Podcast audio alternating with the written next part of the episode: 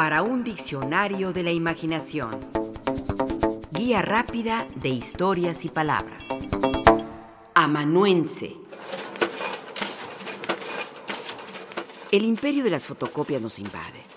Las fotocopias se apoderan de nuestras vidas de estudiantes o burócratas, de amas de casa necesitadas de la fotocopia que demuestre que sí se pagó el gas o la luz, de escritores que mandan copias de sus manuscritos a concursos o a editoriales. Las fotocopiadoras ocupan un lugar privilegiado en las papelerías, en las oficinas, incluso en nuestras casas. Copiar y copiar, así nos pasamos mucho de nuestras vidas. ¿Se acuerda? Antes usábamos el papel carbón. Se ponía el papel carbón entre dos hojas. Se colocaban estas en el rodillo de la máquina de escribir. Y listo. Teníamos una copia. Qué laborioso resultaba aquello. O copiar cuentas y notas con el mismo procedimiento. En épocas más modernas, copiar mediante un artilugio mecánico hoy nos salvó del tedio del copista.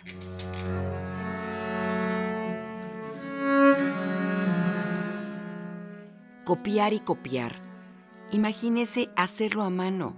Documentos legales o libros de carácter diverso. De letra en letra, palabra por palabra, frase por frase. Copiarlo todo de manera elegante y legible. Era una labor titánica. Antes de la aparición de Gutenberg y su imprenta de tipos móviles, así se difundía el conocimiento, de copia en copia, de documento en documento. Así se copiaban y divulgaban los papeles o libros más importantes de la época. La Biblia, así se leía, copiada entera por una persona. Era una actividad minuciosa y llevada a cabo por un tipo especial de gente, el copista, el escribano, el escribiente, el amanuense.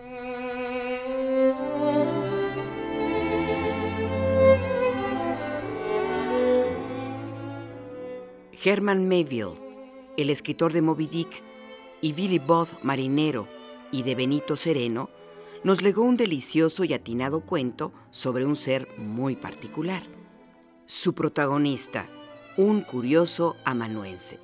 Se trata de una narración que, aunque escrita hace casi dos siglos, se adelantó a su tiempo y parece prever escritores como Kafka, la filosofía existencialista, y la crisis del hombre moderno. La historia es contada por un abogado del siglo XIX, que tiene sus oficinas en Wall Street. Cuenta con dos amanuenses que le facilitan la tarea de copiar los legajos con los que trabaja y cotejarlos para que no contengan errores. Es un trabajo tedioso pero necesario. Sus amanuenses copian y copian cuanto documento les da su jefe. Lo hacen a mano con tinta mojada en un tintero y sobre papel. Sus nombres son Turkey y Nippers.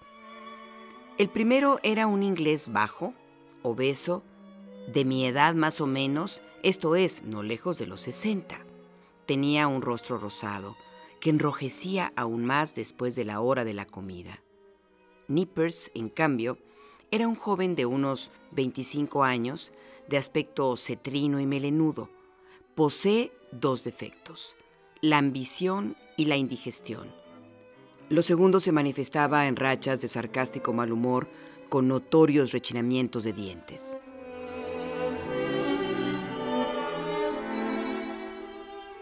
El abogado no estaba a gusto con ellos. El que no borroneaba groseramente los legajos copiados se tardaba en tenerlos listos para un juicio o una audiencia. Además su aspecto era sucio y descuidado, y además el trabajo era tanto que los desbordaba. El abogado tuvo así que requerir de otro empleado. Puso un aviso.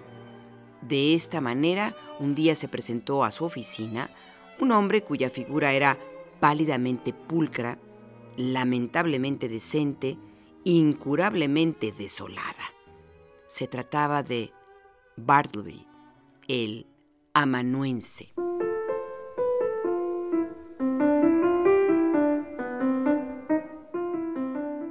El diccionario de la Real Academia de la Lengua Española define amanuense de la siguiente manera.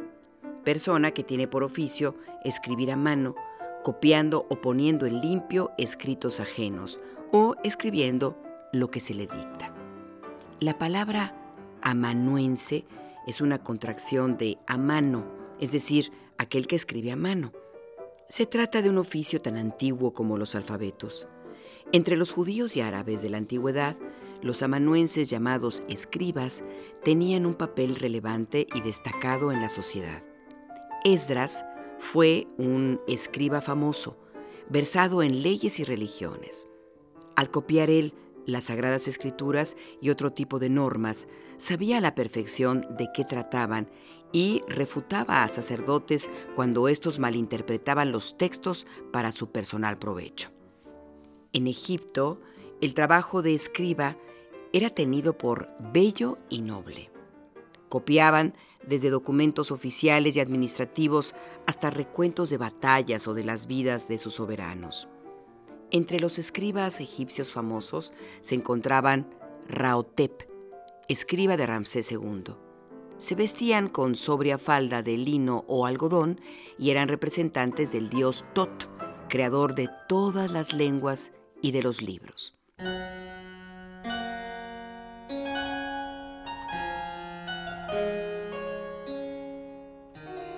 Battleby, en el cuento del mismo nombre de Herman Melville, resulta un muy eficaz copista. Como amanuense, copia y copia con eficacia y limpieza los textos que se le encargaban. Por lo menos eso al principio, porque después su jefe lo llama para pedir su ayuda.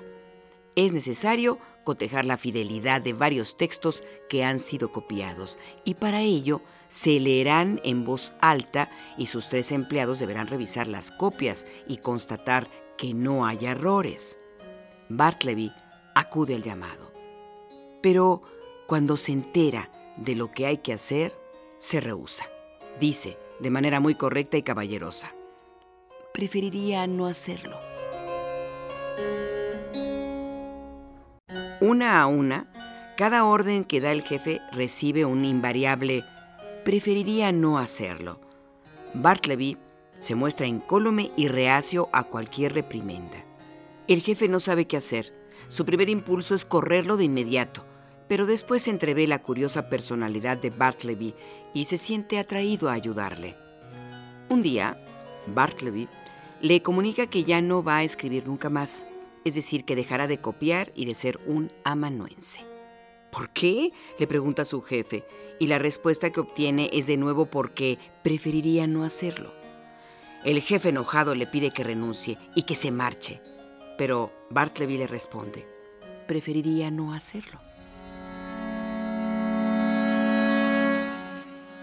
El cuento de Bartleby fue traducido al español por Jorge Luis Borges quien dijo que se trataba de un libro triste y verdadero que nos muestra esa inutilidad esencial que es una de las cotidianas ironías del universo. Claudio Magris, por su parte, señaló que Bartleby es el personaje de la negación absoluta, el antihéroe que elige la sombra y la ausencia. Su tajante, pero educada respuesta de preferiría no hacerlo le sirve para evadir aquello que desprecia de la sociedad.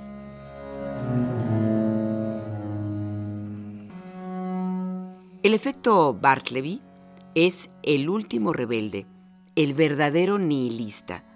La vida no la entiende ni le parece justo malgastarla en un trabajo burocrático. Por eso se revela y estipula.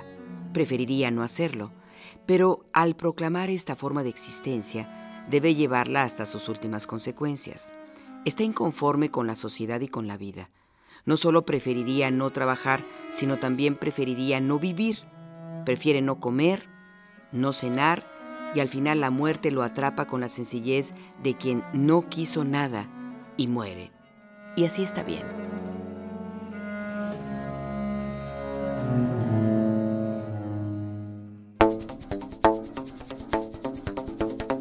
Participamos en este programa Juan Ramírez, Paco Aguilar, Rafael Méndez, María Eugenia Pulido, Mauricio Carrera y Pilar Muñoz.